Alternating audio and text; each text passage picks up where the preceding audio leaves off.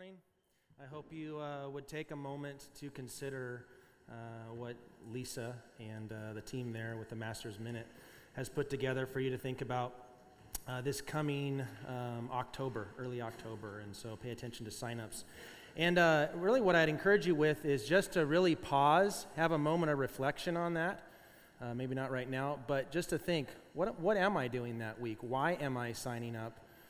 Uh, why am I going? Why is it important to know my community? More importantly, why is it important to push outside of what I'm learning here and to share the love of Christ with those around, whether it's LA or down the street 30 seconds away, or as David showed us, a stone's throw away. Good job, David. Um, Wismer.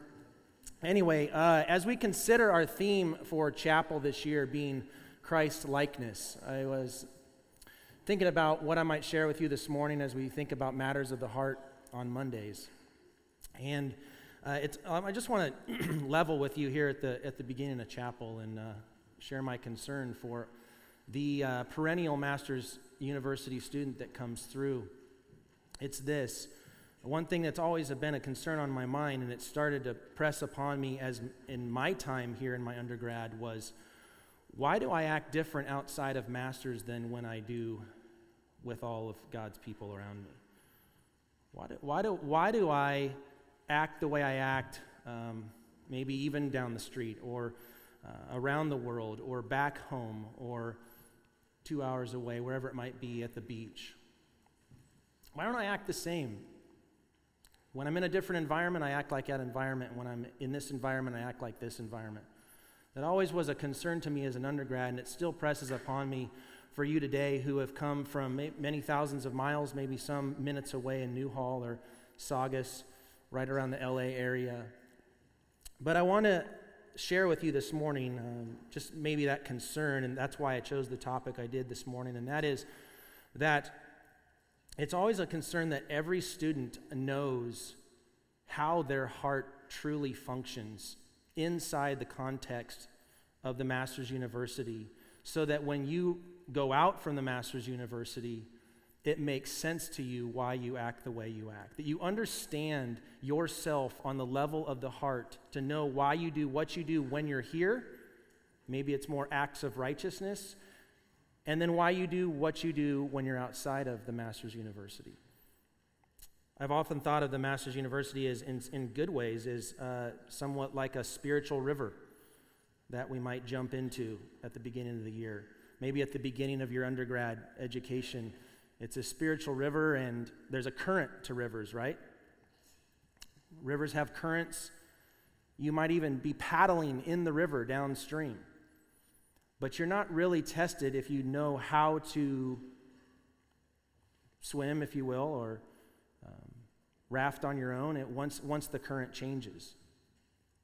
And then I think that's the shock that some students feel when they graduate from the Master's University, and they may be surprised at all the pushback they receive from those around them, those in their own family, those in their workplace.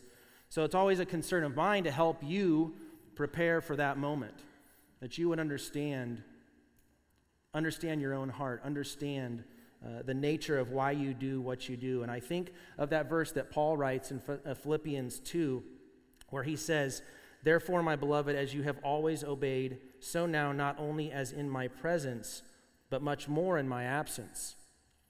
Work out your salvation with fear and trembling. We're surrounded, you know that. We're surrounded and encouraged and strengthened by one another on a day in, day out basis.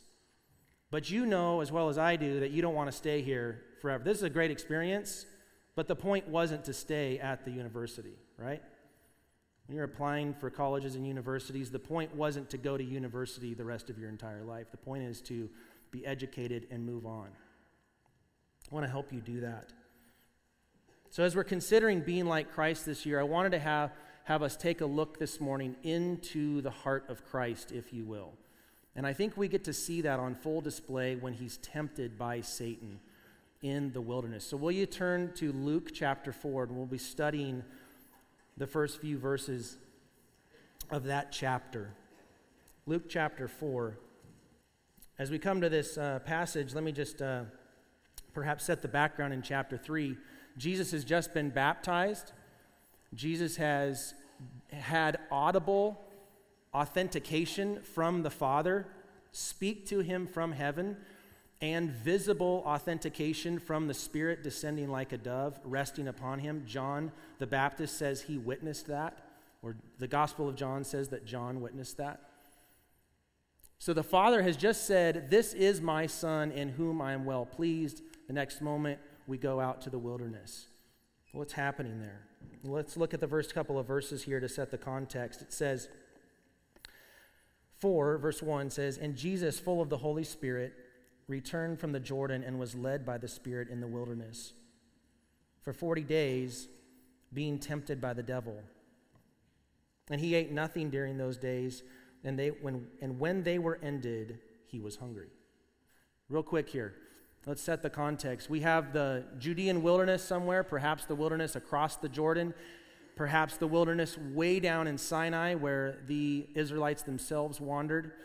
At the end of the day, it doesn't matter what wilderness it was. The point is 40 days alone, fasting in a desolate place would have put Jesus in an inc- incredibly vulnerable position.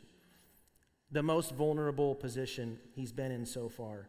From the outset of his ministry, Jesus is empowered by the Spirit, yet you see that in verses 1 and 2. You see he's full of the Spirit. You see uh, verse 1 again, he's led by the Spirit into the wilderness. Luke wants you to pay attention to something here. Jesus is empowered and led by the Spirit. This is the Spirit's mission that he's sending Jesus on. Where? To be tempted by the devil.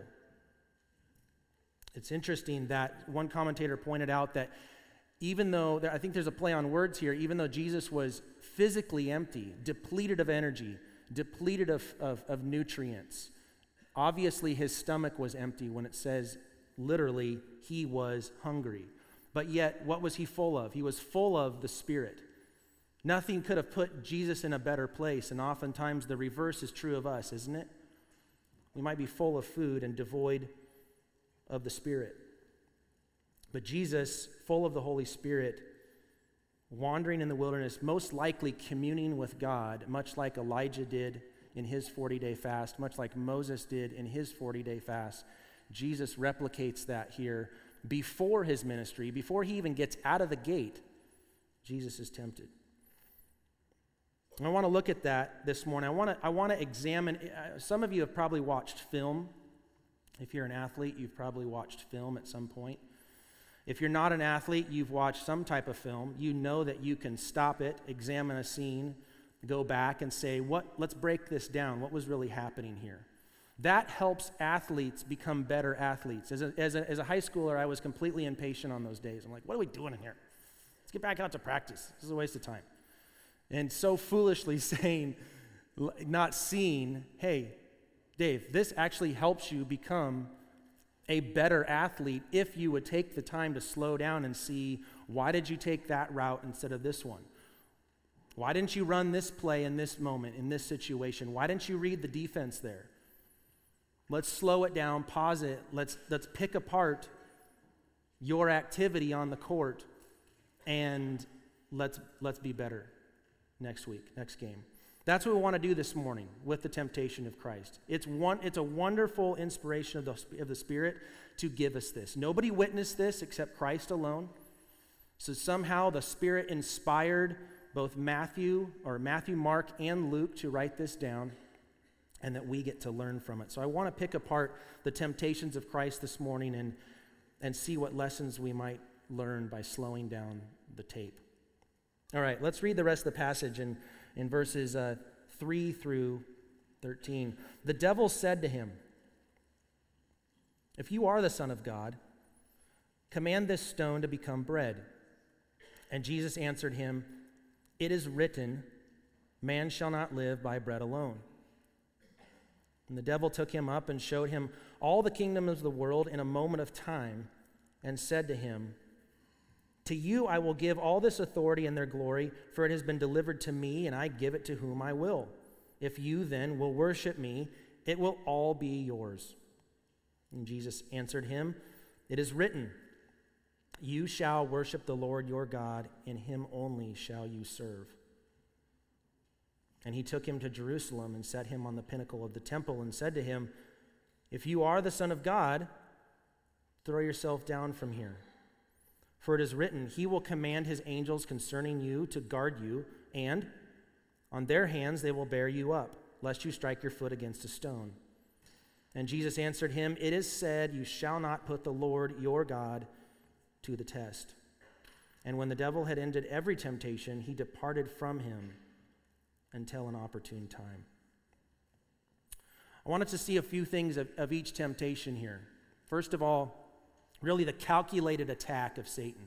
In every, in every temptation, you're going to see a, a constructed, calculated attack from the devil himself aimed at breaking Jesus. What was he trying to break? He was trying to break relationship with Jesus and the Father. He's trying to get Jesus to go his own way rather than to be dependent upon God the Father. He's trying to end the most important mission that has ever been lined up in the history of mankind. That is for Christ to come and redeem sinners. Satan is trying to disrupt that. Another thing I want us to see is really what the essence of temptation is. So Satan's saying one thing, obviously he's getting to another. I want us to slow it down and say, okay, what did Satan say? Now, what, did, what is Satan actually saying or not saying? What is the essence of the temptation? What is Satan trying to get at with Christ? Then I want us to see what, how Jesus responds to that temptation and why he responds in such, uh, such a way. And then maybe some summary points to have some walkaways for you right here, right now. As you examine the life of Christ, as you examine the heart of Christ, why he did what he did when he did it, that that might be an encouragement, an example to follow even today. So, temptation number one, you see it there in verses three and four. Temptation number one is this if you're the Son of God, command this stone to become bread. If you're the Son of God, Satan says to, says to Jesus, hey, right here, right now, make this stone into bread. Uh, here, here's what the temptation is use your power, Jesus, use your power to satisfy your immediate needs. And it's, it's important here that it's not an immediate want, but that it's an immediate need. Luke is very obvious here in his, in his saying he's fasting, and then at the very end, he reemphasizes he was hungry. Jesus was hungry. This is a real temptation. Just like you feel hunger pangs, Jesus felt the same thing, only 40 times as much, maybe a thousand times as much. I would venture to say that no one here has probably done a 40 day fast. It'd be very unlikely. Even to go one day to test yourself without food, you, it's almost the only thing you can think about is food. Jesus goes for 40 days and it says he was hungry. So Satan aims the attack right at where Jesus is feeling vulnerable. He was hungry. Notice how he addresses Jesus. The devil said to him, If you are the Son of God, command this stone to become bread. If you are the son of god. Now here's what here's what satan's doing here. It's not saying hey i don't think you're really the son of god. So if you want to prove that you're the son of god do something really cool. All right? Hey here's a stone. Turn it to bread. That's not the that's not the temptation going on. That's that would be maybe for fun but that isn't really a huge temptation for jesus what what satan is saying here is saying since you are the Son of God. You were just approved by God 40 days ago and sent on this mission by the Spirit. And since you're the Son of God, I know who you are, Jesus. Use your power. There's an immediate need. You're hungry. There's a stone. You made, you made the earth out of nothing. You set the stars in their place. You're hungry. Make this stone into bread. Satisfy your desires. What's the implication that Satan is not saying? What is going on behind the scenes? God led you out here. The Spirit pushed you into the wilderness to commune with God. This is how God treats you on your first 40 days of public ministry? You're going to trust this God who goes without feeding his children? Use your power, Jesus, use your power to take this shortcut and get what you actually need. Not what you want, but what you actually need. This is just a natural starting place for Satan to begin the temptation. And he immediately casts doubt on the claim that God has spoken. I'm well pleased with this son. Really? Well, if God is well pleased with this son, why is he leaving you to starve in the wilderness? Will, will, will Jesus respond differently than Adam and Eve did in the garden? It's the same tactic we see picked up here by Satan is to immediately write this one down. It's to immediately cast doubt on what God has previously said. Satan is always after that in temptation, that he would, he would cast doubt and make us question what God has previously said. What, what, so, what's the essence of the temptation itself? What is, what is Satan hiding here? This is what he's doing disobedient, immediate gratification in the context of legitimate need. Disobedient, immediate gratification in the context of legitimate need. That's what he's going for here. The temptation actually attacks the faith of Jesus in God the Father. That's what he's after. The temptation lies in appealing to Jesus' ability. He had the power, he could do this. This wasn't a fake temptation. This wasn't a I didn't I wasn't really hungry or Jesus can't really turn stones into bread.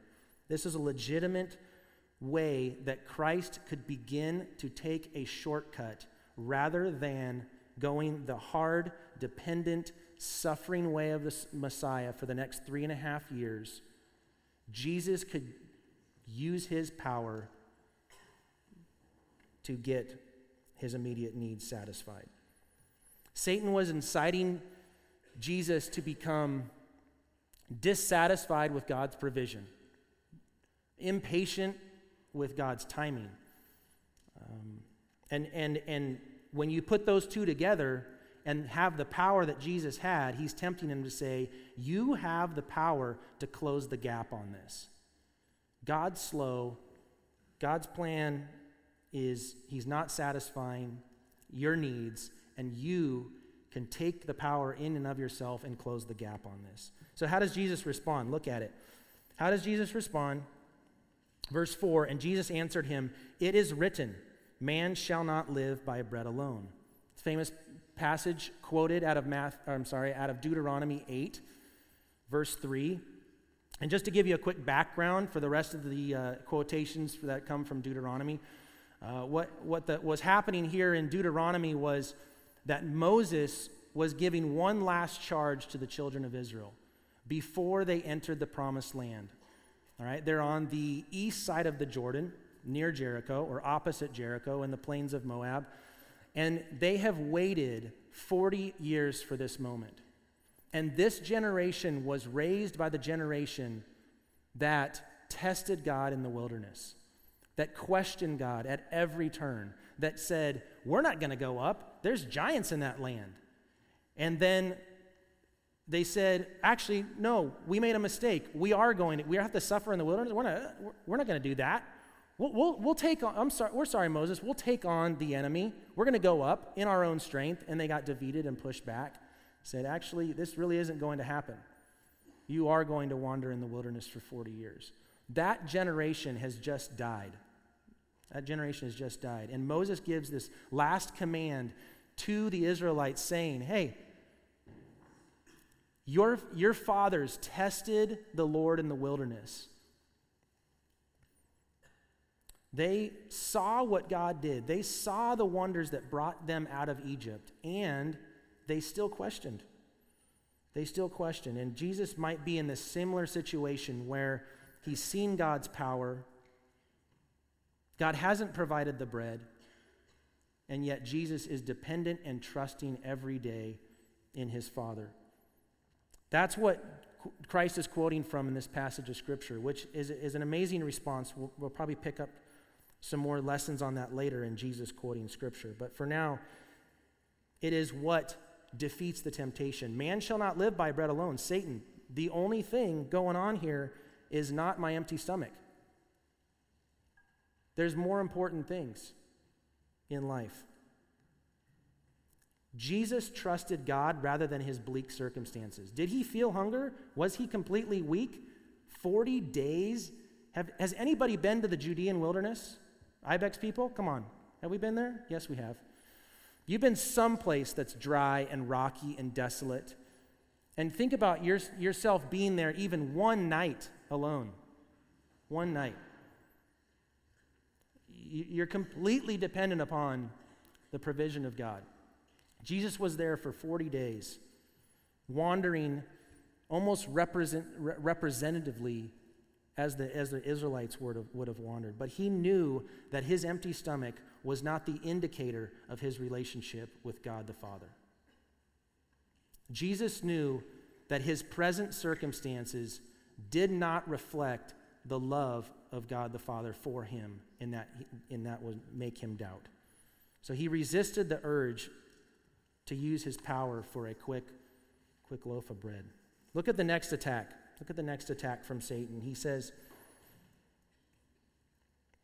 And the devil took him up and showed him all the kingdoms of the world in a moment of time, and said to him, To you I will give all this authority and their glory, for it has been delivered to me, and I give it to whom I will. If you then will worship me, it will be, it will all be yours.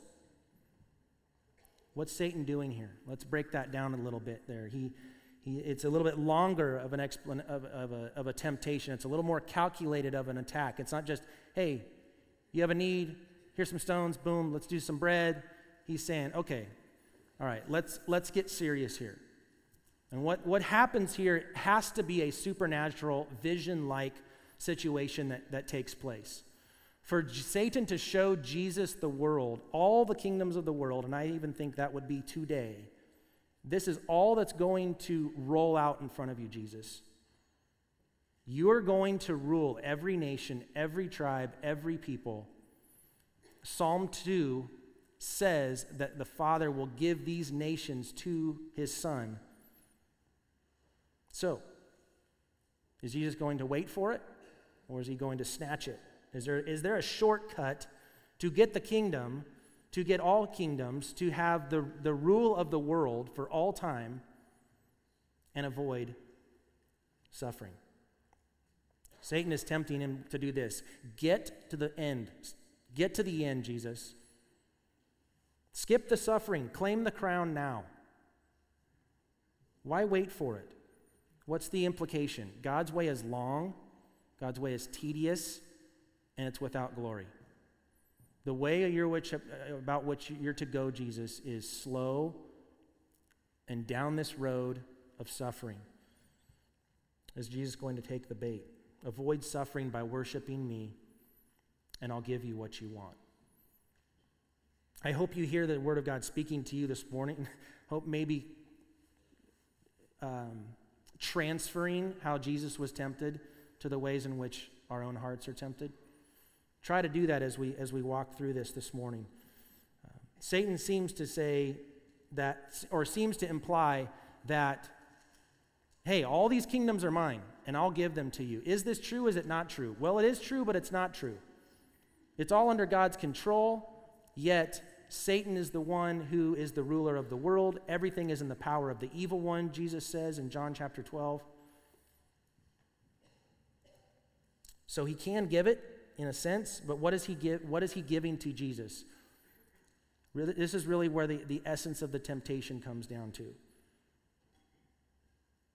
If you worship me, you can bypass the suffering. You can have everything that God is going to give you at the end. But what does he not say to Jesus, of course? We still have sin. Jesus would have missed the, it would be the ultimate winning of the battle and losing the war. Death would still reign, death would not be defeated. Sure, we could have the cake and eat it too, is what is happening here in this temptation. But if Christ would have been dissuaded at that moment, he would have rulership without having defeated death, the ultimate enemy. Satan knows this. But Jesus came to conquer, Jesus came to conquer not just have a throne and rule over every kingdom, but Jesus came to conquer death. And I want us to think about this for a second before we're like, yeah, that was, you know, of course that happened. You know, Jesus just resisted the temptation and uh, we move on. Remember, there was absolutely no glory to Jesus' life. We might praise him now because we understand the implications that happened at the cross and the, the life of Jesus given to us. But think about his life. It was, there was no, remember what Isaiah 53 says, there was no form or majesty to him. We despised him. He had, there was nothing to look at there.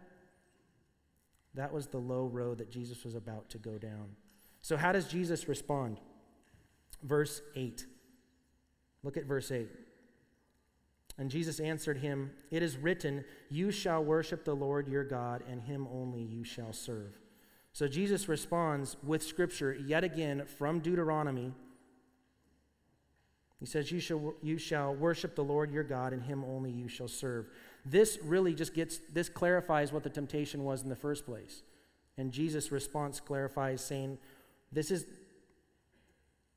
to worship anything other than God is direct sin and would have been a complete failure for the Son of Man to perfectly fulfill the law and all righteousness. He would, it would have been dis, an immediate disqualification for the son who is to be faithful in all of God's house, as Hebrews 3 6 says. So, what's the, what's the conclusion here of this temptation? Satan tempts us to think that what we are being tempted with in this world is the only world that matters. You have to feel that. You have to know that. You have to understand that in temptation. Satan, your flesh, the world around you will tempt you thinking this linear relationship, this earthly relationship, what I have here, what I have now, is the only thing that matters. And that's where his temptation assaults Christ. It's, it's a chief goal of Satan to keep our eyes fixed on earth, even to exchange earthly things for earthly things, as long as our mind, even if it's good things, as long as it stays down here and our eyes are not fixed on Christ or things above, Satan's a happy guy. Our flesh tempts us to say the only thing valuable, the only thing worth thinking about is something in front of me. And this is where God's word, abiding on Christ's heart, empowers him to see above the earthly temptation or the temporal temptation is another way to say it. It exposes the hook beneath the bait, is what God's word does. It exposes the hook beneath the bait. Satan, of course, is only going to show you the bait. Your flesh is only going to present the bait, never the hook behind it. And God's word gives us understanding that supersedes what we're really trying to figure out here on earth. Look at the last temptation, number three verses 9 through 12. He says, And he took him to Jerusalem and set him on the pinnacle of the temple and said to him, If you are the Son of God, throw yourself down from here, for it is written, He will command His angels concerning you to guard you, and on their hands they will bear you up, lest you strike your foot against a stone. Let's stop there. So he takes him to the pinnacle of the temple in Jerusalem. Why here? It's not completely clear but it seems to be connected with obviously a great height, but also because he could take him to a cliff or a mountain anywhere. There's plenty of things to jump off and kill yourself in Israel. So he takes him to the temple. Why the temple? Probably mo- most likely because of its proximity and nearness to God, which I think the temptation shows us what Satan's after on that.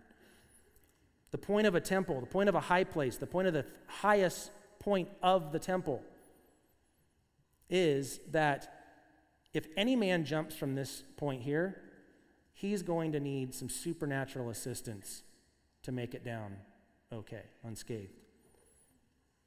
So Satan says, Jump, throw yourself off. What's he going for here? Look at verse 10. For it is written, He will command His angels concerning you to guard you, and on their hands will bear you up, lest you strike your foot against a stone. Ask yourself a question Who's speaking here? Who's speaking in verse 10 and 11? You can talk to me. Who's speaking? Satan. Whose word is it? God's. Did Satan just quote Scripture? Yes. Does Satan know Scripture? Yes. Is Satan trying to get Christ to abuse Scripture for his own purposes? Yes. here's, here's the catch verse, verse 10 and 11 is from Psalm 91, 11, and 12. Isn't that amazing? Satan is saying this Okay, Son of God, you seem to be full of Scripture.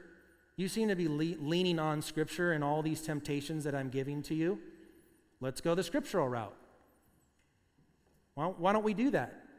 Jesus, uh, he says right here, He'll command His angels concerning to guard you on their hands, they'll bear you up, lest you strike your foot against a stone. This is what Satan's saying. All right, we can, we can go there.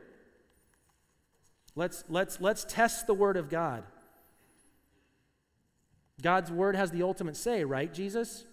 You, you bank your, you're, you're resisting me and, and, and you're, you're not, a, you're not a falling for these temptations based on God's word. Let's go to God's word. Why don't you throw yourself off the temple and let God and his word be proven right, right here, right now? What's the temptation? What's the temptation that Satan is getting to? It's really to let go and let God. Make God prove himself. Make God, if you're the Son of God, make God prove himself right now that he's got you and he will take care of you. That's what he's saying. So, the essence of the temptation is really presuming upon God that he has to prove himself to you.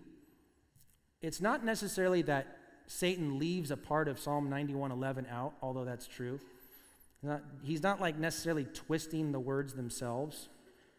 He's virtually taking a direct quote out of Scripture and saying to Jesus, abuse Scripture for your own ends.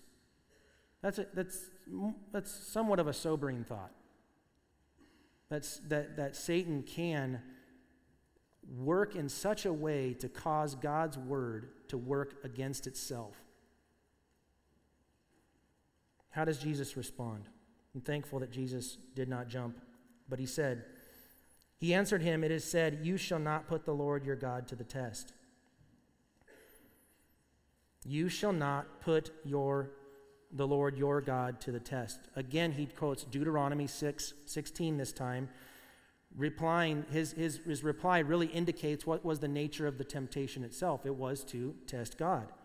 To test means this it's to, it's to put somebody in a place where they have to respond. It, it, it really is to, to put somebody on trial to see how they will act. And in this case, it's putting God on trial to see how he will act.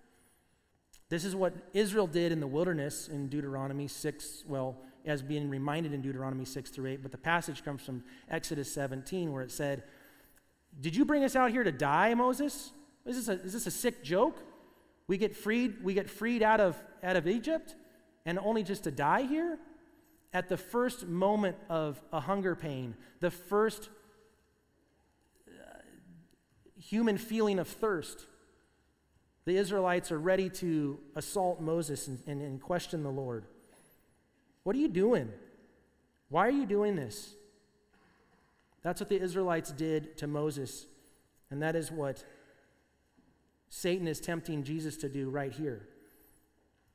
And this is why God was angry enough to put the whole Israelite generation to death, only saved by the intercessory prayer of Moses. And this is, this is why. Because they had seen the works that he had done. And in light of that, they said, What are you doing? Why are you bringing us out here? It's sheer unbelief. A commentator says this about the situation. This request for a sign would actually be an act of unbelief, masquerading as extraordinary faith. This request for a sign would actually be an act of unbelief, masquerading as extraordinary faith. If Jesus was to jump, would have put God in a position that might have seemed like faith. Jesus had been, oh, I have faith, then I'll jump. But it actually was unbelief testing the God who said, I'll take care of you. Would God take care of his children? Yes. What's more important is to not put God's word to the test. I want to do some, uh, some walkaways here for you to think about today. Maybe you can, you can write a few of these down that might, we can, we can strain some principles off this passage that might help you even today. Number one, temptation will find you. Temptation will find you and is specific to life's seasonal and immediate circumstances. Temptation will find you. The Spirit led Jesus out into the wilderness, not to sin, but to be tempted by the devil.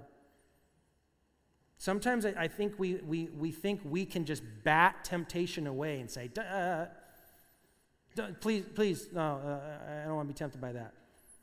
Temptation forces you to engage with the temptation. I want you to learn that this morning. I want you to learn that about your heart. It's often tempting to say, "Oh, that's the temptation. Get away from me. Don't don't be about that temptation. Don't be tempted with that. Turn away from it." There's there's a principle, yes, that that uh, of wisdom to turn away from sin, yes. But you have to engage with the temptation. You have to slow the temptation down, break it apart, and, and say, why, why is this actually an allurement to me?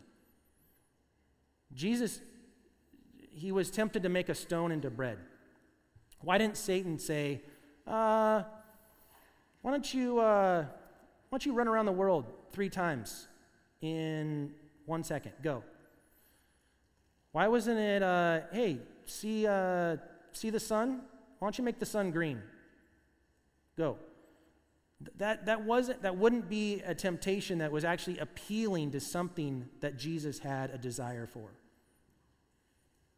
Your temptation will find you, and Satan will assault, your flesh will assault you in your immediate circumstances where you're really at. Where you're really at. Temptation just it seeks out our weaknesses. Another, another one, another point to take away is this. Temptation tests belief in somebody's word.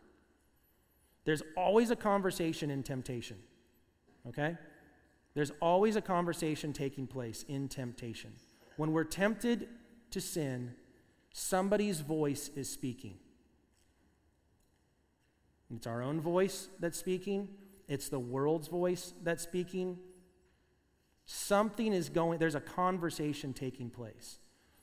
And here's what a believer must learn the word, that's where the word of God comes in. If the word of God is absent and has no volume in that situation, we lose every time. We have to have God's word on our heart to the point that there's actually a justice system in our mind, in our heart, taking place and saying, Do I want to exchange these two things? There's a presentation to sin, and we will sin every single time if there's no presentation to obey God's promises. If there's nothing on the other side of the scales to say, You have a choice here. This is how sin works. So, temptation always is testing the belief in somebody's word. And there's different voices have different volumes. It could be someone in your ear from your past, it could be the way you were raised, it could be your flesh, it could be voices that you legitimately hear, it could be your feelings. Every single one of those has to, be, has to come up and be tested and say, okay, got it, feel that, want that, desire that, but what does God's word say about that? Okay? Here's another one. When faced with temptation, ask what is behind, what, what is the bait, sorry, what is the hook behind the bait in this situation? What is the bait behind the hook? What's not being said here? What is not being presented to me? What does God say? And why does why does this shortcut? Why does the shortcut sound better? If I go this route, if I harbor this bitter thought, if I take the shortcut at work, at practice, if I dwell on that thought, what does it get me? How does it, how does it, how is it lying to me and saying, this will save you a lot of work? This shortcut is a great deal. Ask yourself that in the moment of temptation, in the midst of temptation, to say, what is really going on here? Here's another one Satan, our flesh, always tempts in the world of reality and unreality. There's always two things going on. In every single one of these temptations, there's a bit of truth and there's a whole lot of lie. There's a whole lot of distortion. Ask yourself that when you're tempted. What is the truth and what is the lie in this situation? And how can I use the Word of God to cut between the two? Here's another one. We know that Jesus sympathizes with our weakness, right? In Hebrews chapter 4. Jesus does not sympathize with the experience of our sin. Jesus does not ex- sympathize with the experience of the sin. He sympathizes with the suffering endured in the temptation. That is why he can be a faithful high priest to us. Jesus gets it. Jesus suffered more than you or I have ever suffered in any temptation because he suffered all the way. Here, listen to this quote The force of a temptation depends not upon the sin involved in what is proposed, but upon the advantage connected with it. The force of temptation depends not upon the sin involved in what is proposed, but upon the advantage connected with it. There was an advantage connected with everything presented to Jesus. That was the temptation. Skip the hard stuff, Jesus. Get to the end. That's what temptation really boils down to. I want to end with this last, this last uh, tip for you. Sounds a little trite, but a walk away. Temptation often comes because we have been adopted as sons and daughters. Temptation often comes in the form of antinomianism because we are adopted sons and daughters. What do I mean by that? Every appeal was if you're the Son of God, why don't you do this? Why don't you go off track? Why don't you go off script? Why don't you do your own thing? You're the Son of God, aren't you? Do what you got to do. Go your own way. You don't need to be dependent upon God. That is in every temptation. Hey, you have this status, abuse it. Is Satan that clear? And when he says that, of course not. But is that really what's going on in the temptation? Yes. And I want to end with this passage to encourage us from Hebrews chapter 2. It's a beautiful uh, reflection on what was taking place in this moment in the wilderness. Turn with me to Hebrews chapter 2. Hebrews chapter 2, and we're going to read verses 10 through 18 and let this end our time. For it was fitting that he, for whom and by whom all things exist, in bringing many sons to glory, should make the founder of their salvation perfect through suffering, or complete through suffering. In other words, Jesus Christ, this is a crazy thought. Jesus Christ was not complete for his atonement of our lives and our sin until he had gone through every temptation. What a, what a wild thought. Verse 11 For he who sanctifies and those who are sanctified all have one source. That is why he is not ashamed to call them brothers, saying, I will tell of your name to my brothers. In the midst of the congregation, I will sing your praise. And again, I will put my trust in him. And again, behold, I and the children of God, children God has given me. Verse 14 Since therefore the children share in flesh and blood, he himself likewise partook of the same things, that through death he might destroy the one who has the power of death, that is the devil and deliver all those who through fear of death were subject to lifelong slavery. There's a side thought for a second. Verse 15, and deliver all those who through fear of death were subject to lifelong slavery. Death brings fear. Freedom from that fear comes by knowing Jesus has conquered death. Verse 16 For surely it is not angels that he helps, but he helps the offspring of Abraham. Therefore, he had to be made like his brothers in every respect, so that he might become a merciful and faithful high priest in the service of God to make propitiation for the sins of the people. Now, here's the encouraging word to us For because he himself has suffered when tempted, he is able to help those who are being tempted. What an encouragement to know that as Adam and Eve failed in the garden, Christ succeeded in the wilderness. As the Israelites completely choked at the first sign of hunger, Christ goes 40 days and still does not sin in the wilderness after fasting for 40 days. Where Israel failed, Christ succeeded. Where we fail, Christ succeeded. He says, For he himself has suffered when tempted, he's able to help those who are being tempted. Let's pray. Our Father, we need you.